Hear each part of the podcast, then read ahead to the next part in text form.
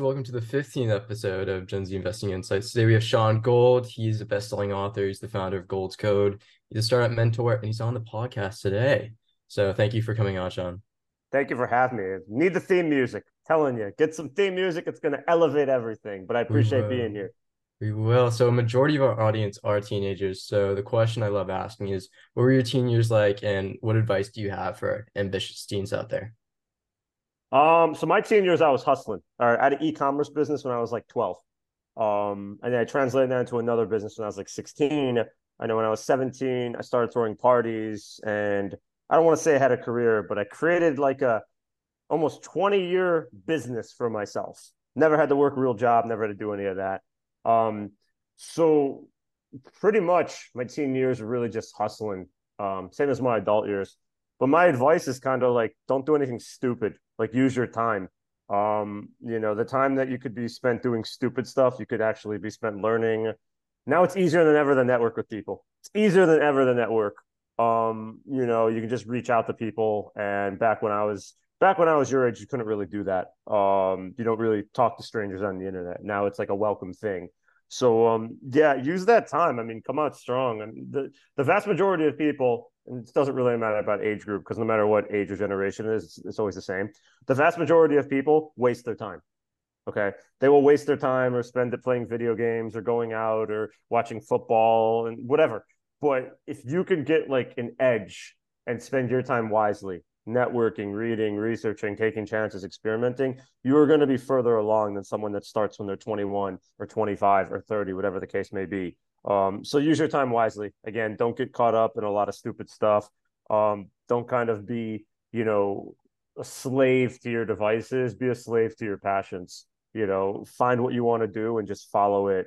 And you know, it's it's it's an easy thing for me to say, but it's hard to pull off. But you have to kind of go your own way and forge your own path as early as possible so that way you can kind of find out what it is you want to do because you know it's kind of like right now it's something that you're probably not thinking about the future but it comes really quickly. Before you know it it's like it's already time to be in college and it's time to graduate then it's time to get a job and before you know before you're ready it's like wait i wanted to be an entrepreneur or wait i wanted to get into vc or wait i wanted to go on a different career path. And it just you know you have to start thinking about that as early as you can and trying to find a way to infiltrate the system and kind of use it to your advantage. Yeah and so for the people that do want to be in entrepreneurship or venture capital are there are there um like any common mistakes that or like preconceptions that are wrong that they have about entrepreneurship and venture capital all of them are wrong um, that's that's number one. One, it's never going to be as simple as people online and social media make it out to be. It's never that simple. Um, entrepreneurship, probably one of the hardest things you can do. It's, it's one of the most rewarding, but it's also one of the most difficult. Um, you know, there are a variety of tools out there now that make the journey easier, but at the same time, it's not an easy journey. Um, so it's best that you start experimenting now and learning everything that you can. As far as venture capital, I mean, again, I feel like this is something that's come uh, that's become popular in the past like 10 to 15 years where it's like oh you know work in venture capital because I didn't even know what venture capital was until like the past 10 years ago. you know, like it wasn't a thing. Um, and now it's it's it's like a thing, um, but it's extremely competitive. I mean, if you want to get into venture capital, then you want to like, you know, get a lot of just common sense startup knowledge down, right? You know, you don't just want to be book smart, you have to be industry smart, vertical smart. You you want to, you know, kind of have a varied background of not just, you know, saying going into finance, but going into finance, entrepreneurship, management, consulting. Um, so many different pieces that come together. Um, and it's extremely competitive. I mean, it's if you expect to get like an internship at venture in a venture capital firm or a job, like don't be disappointed if it doesn't happen, just because it's you know someone wrote that it's easier to become a professional athlete than to get a job in venture capital um, that's because it's a really small kind of I don't want to say it's a niche industry, but there's what maybe like a thousand firms in the entire country. Um, you know, and they're not big firms. These are sometimes like three people shops, four people shops.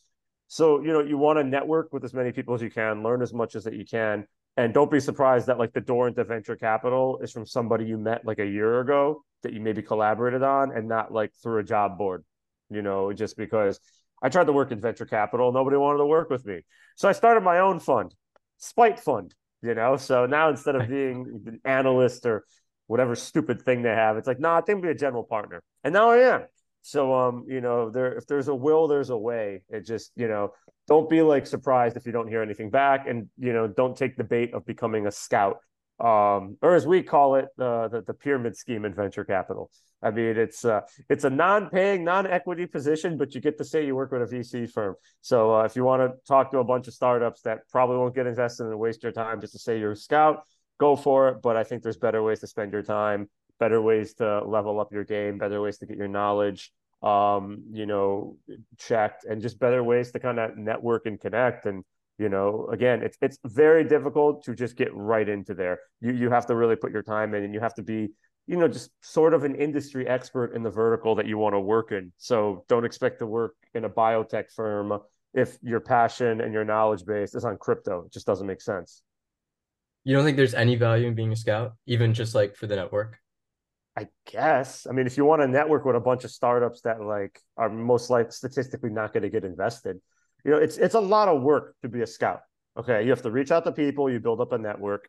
Usually, those people are at a place where they need venture they need venture capital and outside capital to really scale up to where they want to be most of them don't have everything in order so it's like if you're going to be a scout i think you need to have startup assessment skills i think you need to be like that's number one because you could do it if one if it's like for a really prestigious firm which is very hard to be a scout for a prestigious firm because the scouts for the prestigious firms are people that are already exit founders that have a network of people that they think can come up and be billion dollar companies.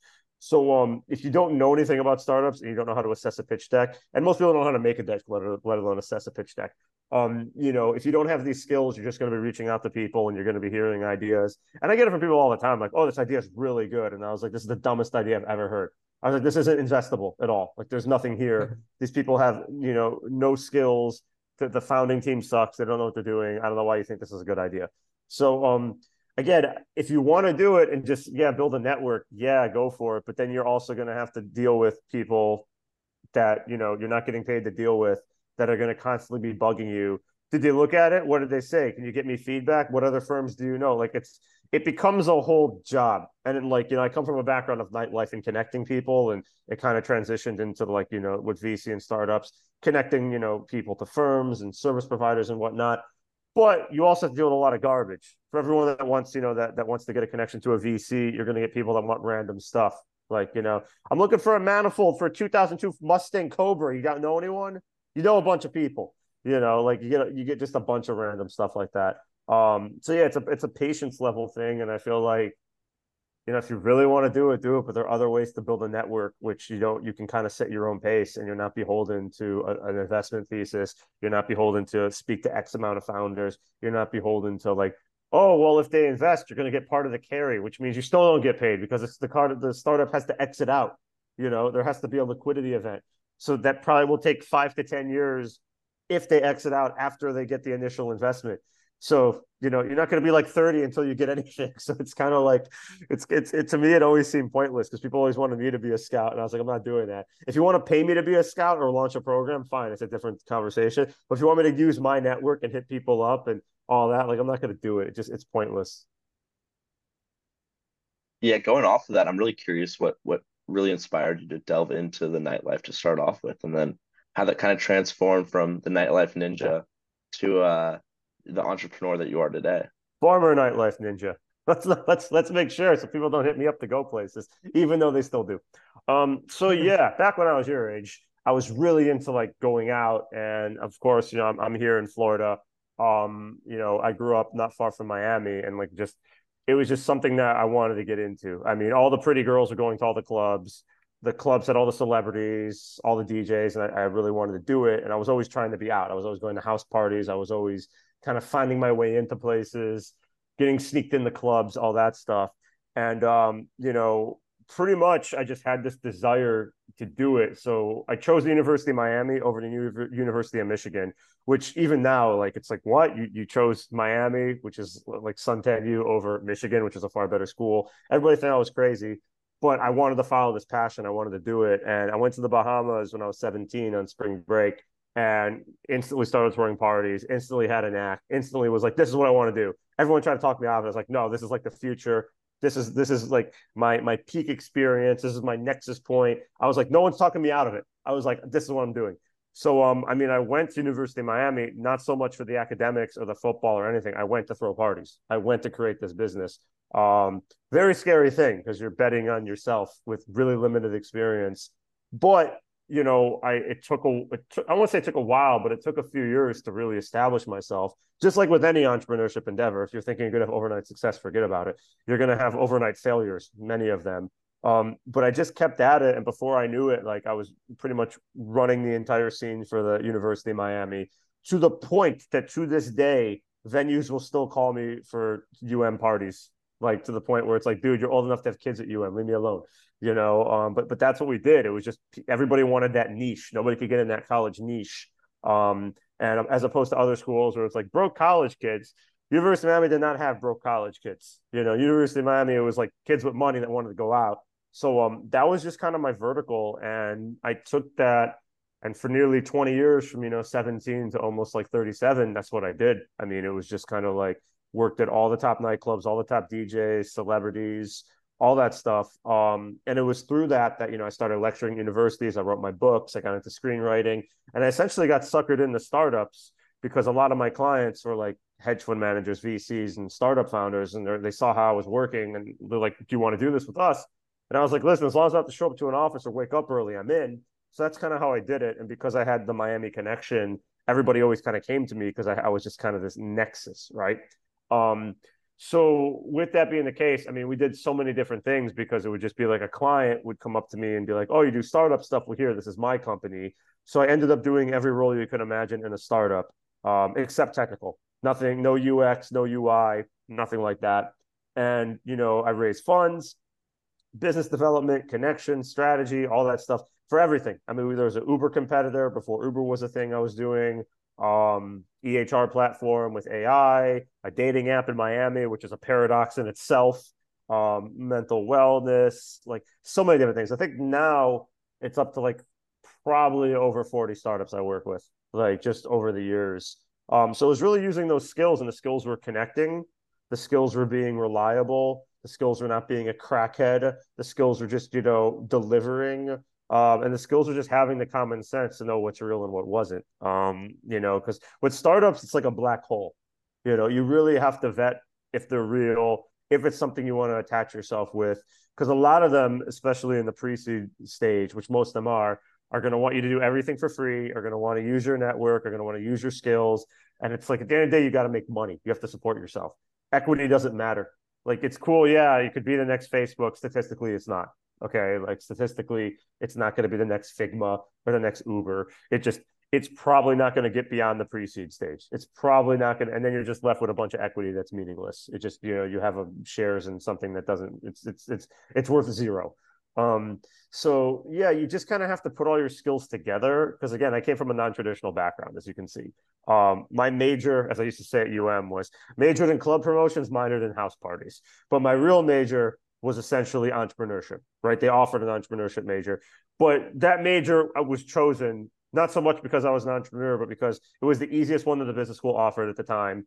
They didn't take attendance. It was three classes till you graduate. I didn't really have to do much because I already was kind of living it. And it was just easy. But I have a degree in entrepreneurship. Does the degree like mean anything as far as like you know, oh, he has a degree in entrepreneurship. Like, no, the real world experience matters, you know. Um, so it's really, you know, going back to your point, like the parties prepared me for dealing with, you know, the psychology of startup founders, the psychology of investors, the psychology of just people that you, you do business with.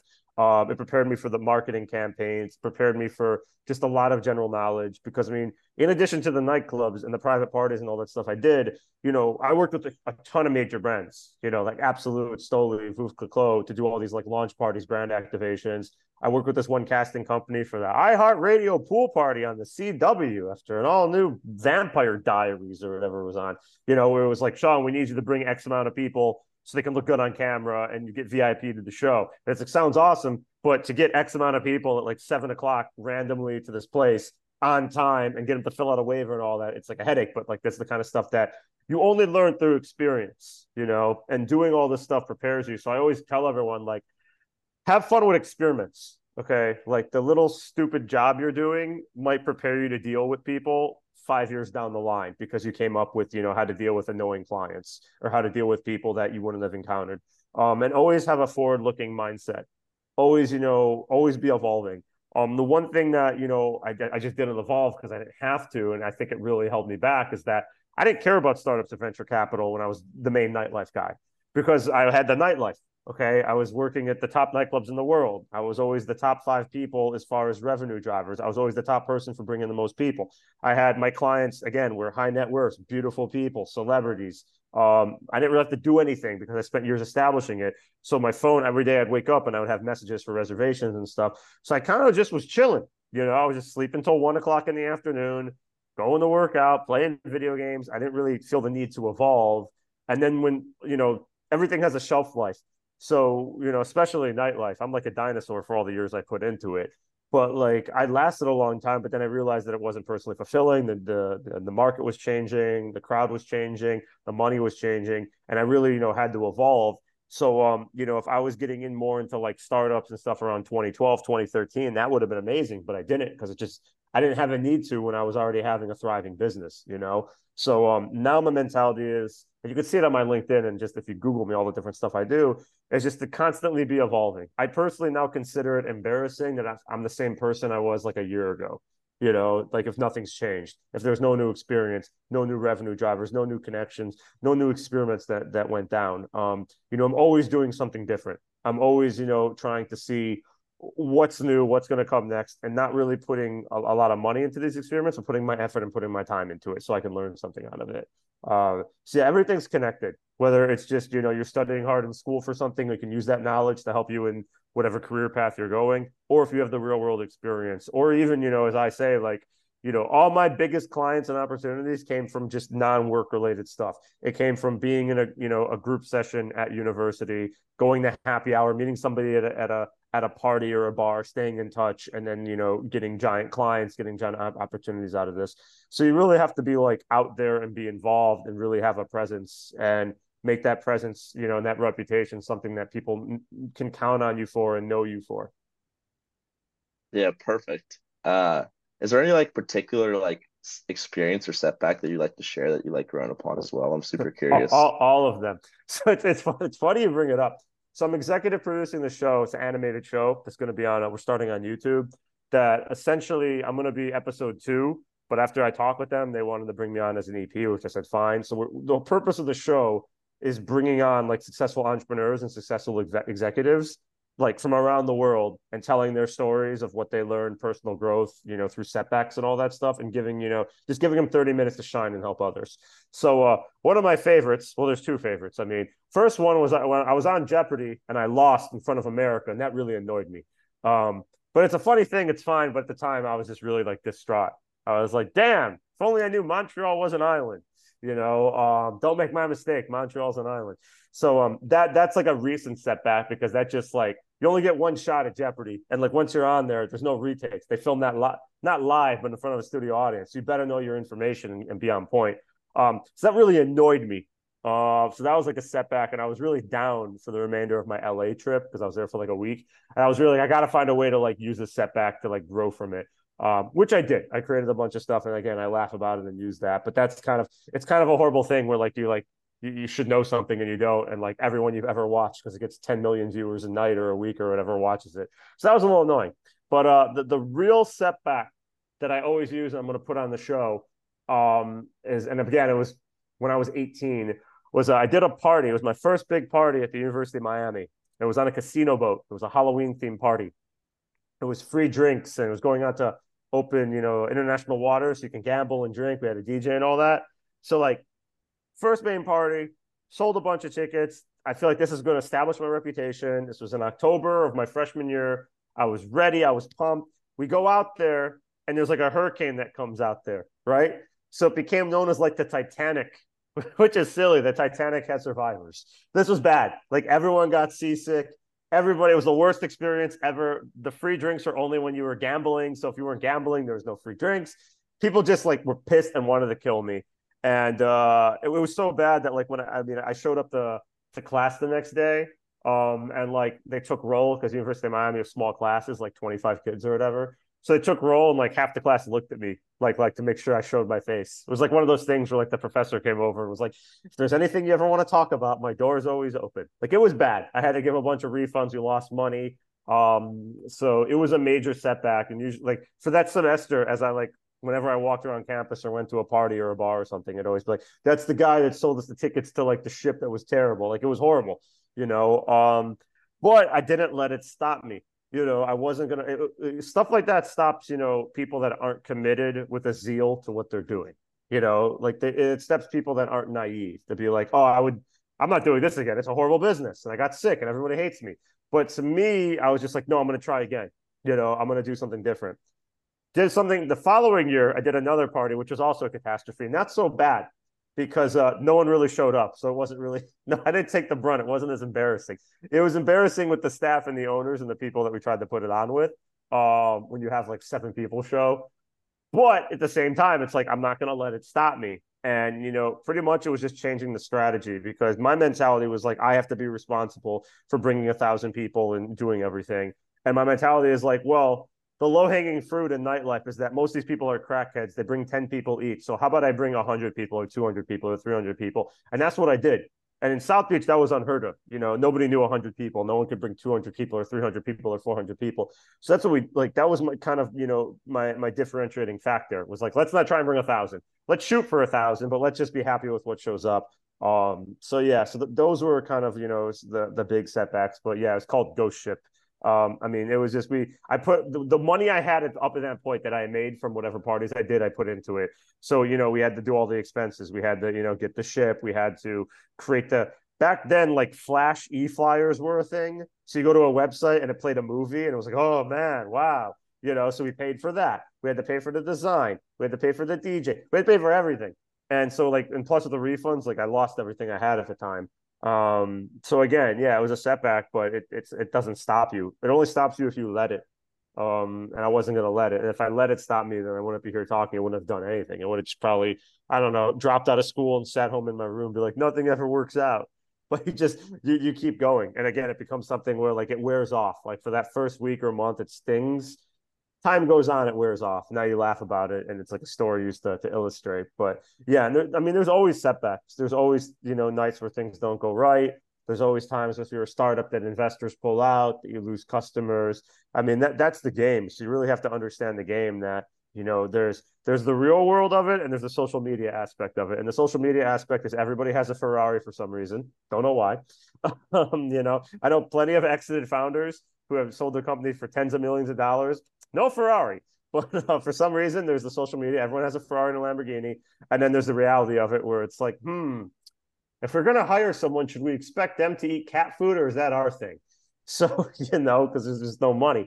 Um, so yeah, and and that and that's the real thing. I mean, I've done um I've done for OpenVC, uh, OpenVC.app, a lot of founder exit interviews with founders from my network. And I don't really ask them about, you know, like, oh, what do you spend the money on, anything like that. I ask them, you know, how did you live when you were doing your startup? With the failures. And it's always like, well, you know, one founder went to Costco and they would load up on cans of tuna. That was it. They spend like 50 bucks and be set for a month of food, you know. Uh, or another founder, his friend worked at Google's office. So he'd visit him twice a week to steal the snacks. So he didn't have to put his money on groceries. So it's things like that. That's like the real story of like, how'd you do it? You know, oh, you know, I, another one was funny where it was two founders. One of them had a full time job and one of them worked on a startup. And the one with the full time job would take the salary and they would split it so they can put it into startup and, and do stuff. Um, so it's a lot of little tricks like that that people do to really get to where they need to get to. And I feel like you have to understand this game when you're when you're getting into it because that's it's very competitive and you really need to be all in for you know making this this dream a reality. And it's going to take a while. Nothing's instantaneous. And you will have setbacks and you you can you have to face defeats but not be defeated.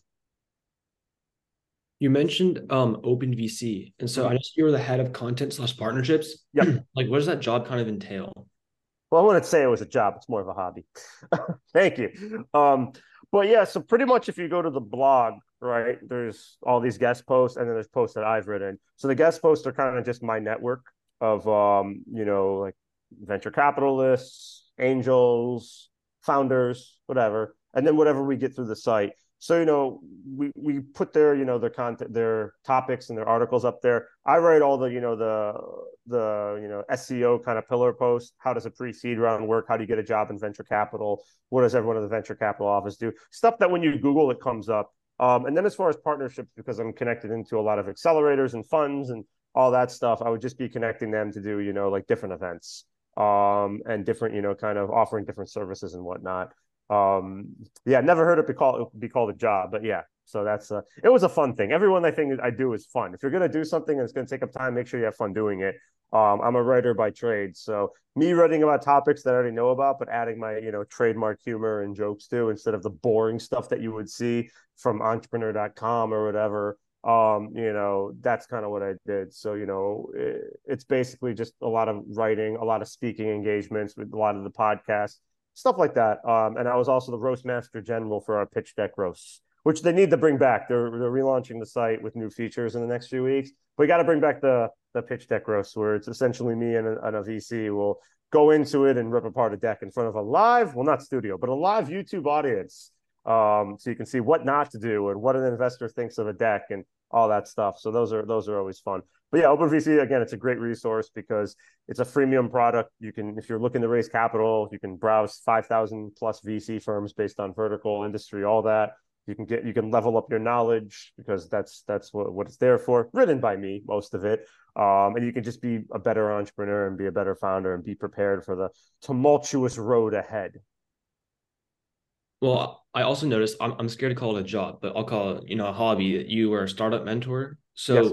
do you do you like look at companies or, or look at startups and then you pick which ones you want to work with or or do you so, just pick any of them? There's two assets to that, uh, you know, two two different variations. First, I work with Founders Institute as, as a mentor, which is the, they're the largest pre-seed accelerator in the world. So with that, because I'm a keynote speaker with them, I do the graduation uh, for our our cohorts. Usually, I give the graduation speech. Um, I do, uh, you know, events they want me to do as far as that and talking. But as far as like the mentorship, so I'm with the MENA region, so Middle East, um, North Africa. So essentially, what that is is that there's a collective of startups that go through their program, and it's a very hard program to get into. I don't think I can get into it. It's a bunch of different shapes on the test, and I don't even know. But it's a very hard program to like get through, and it's a very competitive program. So on that aspect, you know, out of you know, say 800 people try to get into that cohort, 25 will get in and after the program it'll be like five that graduate so pretty much with with those startups is you know i evaluate the ideas it's usually me and a few other mentors which are everything from venture capitalists to successful founders whatever um, and we just go we you know we review the pitch deck we ask them questions we review the overall you know uh, scale of it if we would invest if we would mentor them if it's the worst idea ever something like that to really get them through the to graduate. And once they graduate, they get all the resources and are, are part of the the network for life. So that's one aspect. The second aspect is that um, I do a lot of freelance work for startups. Um, so again, like pitch deck audit, pitch deck review strategy, and all that. And these are all startups that are, you know, mostly North America, Europe. They're not really in our target markets for the fund I'm part of, which is emerging markets. Um, so again, that's it's most likely, you know, not so much as long-term mentorship. It's mostly, you know, like paid advisory for what they need now, whether it's a connection, whether it's, you know, reviewing their materials, writing investor emails, warm introductions, you know, just kind of like tapping my my network and providing that. Um, and then as far as like, you know, like random startups that just want to like want to work with me it's just a regular advisor for equity. It's not something i do anymore just because it, it's it's not really worth my time and i'm plugged into a, a lot of different platforms. Um, and it's much better for me to like work with them not for equity but on you know a paid basis that's really you know relatively inexpensive compared to what everyone else does and you know to the value i bring um, and I usually pass them off to someone that I think could help them, you know, in that kind of advisor capacity. But yeah, I've been doing again the, the startup kind of advisory and mentorships and reviews uh, for a while now. It's just not something that like I haven't really created like a giant thing based around it because I just have an internal network. You know, um, I'm thinking of creating something based around it. I mean, we have a landing page, but nothing really comes through there. It's just there to have. So it's like if somebody randomly hits me up and wants me to do like I don't know review their business plan, deck, executive summary, marketing plan, go to market strategy, term sheets, and I don't know, a partridge in a pear tree. I'm not going to do any of that. I'm just going to send them the link and be like, here, book a time. Um, because I mean that that tends to happen, which is why like on my LinkedIn, I don't really post like the true extent of everything I do because it would just be way too many people hitting me up for stuff that is just irrelevant to what I offer or what I can even add value to or whatever I can even be a part of. It just, you know, makes no sense, you know, like, and, and I already get that as it is right now. I don't know how For some reason, it's always something really random, like transformational coaching or something in the freight logistics industry, which I have nothing to do with, just random stuff that I, I just don't even want to talk to. So, yeah. Well, you said that you evaluated companies, right? So, mm-hmm. what's, in your opinion, your first thing you look at when you get like a bunch of founders or startup? Like, what's the first thing you look at and why? Deck. First thing, just because I've done hundreds already, if not thousands, I would look at the pitch deck. One, because I need to understand if they even know what they're talking about. That's number one. Pitch deck is very quick. You're supposed to get in and out of that thing. You know, so according to DocSend, the latest statistics that they've done from everything, from everyone that's used their platform to send the pitch deck to investors, is two minutes and 13 seconds. Okay. So two minutes and 13 seconds, you got to know in or out. That's it. A lot of times people don't know how to, you know, do pitch decks and they don't know how to articulate, and it's a common problem. You know, they'll just have a buzzword on page one, you know, like an AI solution. Okay, for what? Like it doesn't mean anything, but they'll put that on there. And then going through it, there'll be like a lot of structural deficiencies that I see. Um, you know, like for instance, the whole point of a pitch deck is to pitch something, right? It's in the name, pitch deck. Okay. So nothing is being pitched. A lot of times it's a marketing report. A lot of times there's no ask. I'm seeking $1 million for this. There's no ask. So it's like, why are you sending me this? Like, is the ask to open the deck? Because I'm not going to give you an answer. Um, so the first thing I want to see is a deck because I can understand if there's a value proposition, if there's actual a market, if there's actual traction, if there's a team, you know, if there's a roadmap, what they've accomplished. And it sounds like really simple, like, okay, and there's plenty of information online, some of which I contributed to, but people just don't like don't pay attention to it. So the deck is the first thing. If I think that there's something that's actually viable, then I will like I'll talk to them further and see whether it's something I can personally help with or someone I can plug them in with. Um, but it's essentially yeah, I, I have to see a deck because people can tell me all these different things, but they can tell me one thing and then what I see in the deck, and the deck is what's going to really you know make or break them. Because if they're looking to meet a customer or an investor or something, people are going to want to know what you're doing. And if what you're telling me is not what's in the deck, then it doesn't make sense. There's a disconnect. So you have to make sure that there's a story element to it that, okay, here's my value proposition. We're the Uber for insects. Fine, I get it. Okay. Like your transportation for insects. I don't know why, but at least it's there instead of just saying, you know, we're a solution for ant farms or something. I'm like, I don't know what you're talking about. so, um, and it, we laugh, but it's true. We see a lot of bad stuff because people are just in the mentality of like, I'm just going to throw something together and get it out there. And next thing you know, I'm going to have a meeting and have a million. It doesn't work like that. Um, so yeah, deck decks first, and then I also, you know, I, I do take calls, but I want to see like I want to be able to analyze it because when I go through it, because I've done it for so long, I can just say, okay, slide by slide, these are I I have more questions than answers. If it's something where it's like right to the point, I totally get it. I'm like, great, we can talk further, and I can see I can help. But a lot of times it's very rare, just because again, people really they don't research into it, and there's a gap, which again I address with a lot of the paid consulting I do is that people will show their deck to their friends and family for their opinion, but their friends and family don't have a history of working in startups, technology, or venture capital. So those friends and family will say that it's awesome, but they it just they don't they, they don't know what else to say. So they, there's nothing. They'll just do it to give support, but it doesn't really give them any actionable insights. And because they think it's awesome, because their friends and family have said it, because their seventh grade chemistry partner thinks it's the greatest thing ever. Um, you know, that it's like we get it to someone real, and we're like, I don't know what this means this doesn't this doesn't tell us anything. So yeah, that it's usually goes. I'll take a deck, then I'll take a call, and then we'll do, like do a deep dive and, and see. All right. Uh, unless you guys have any more questions, I think that that wraps it up. Thank you, Shaun, for coming on. Yeah, no, thanks for thanks for thank having you. me. Rock on, guys. Appreciate it.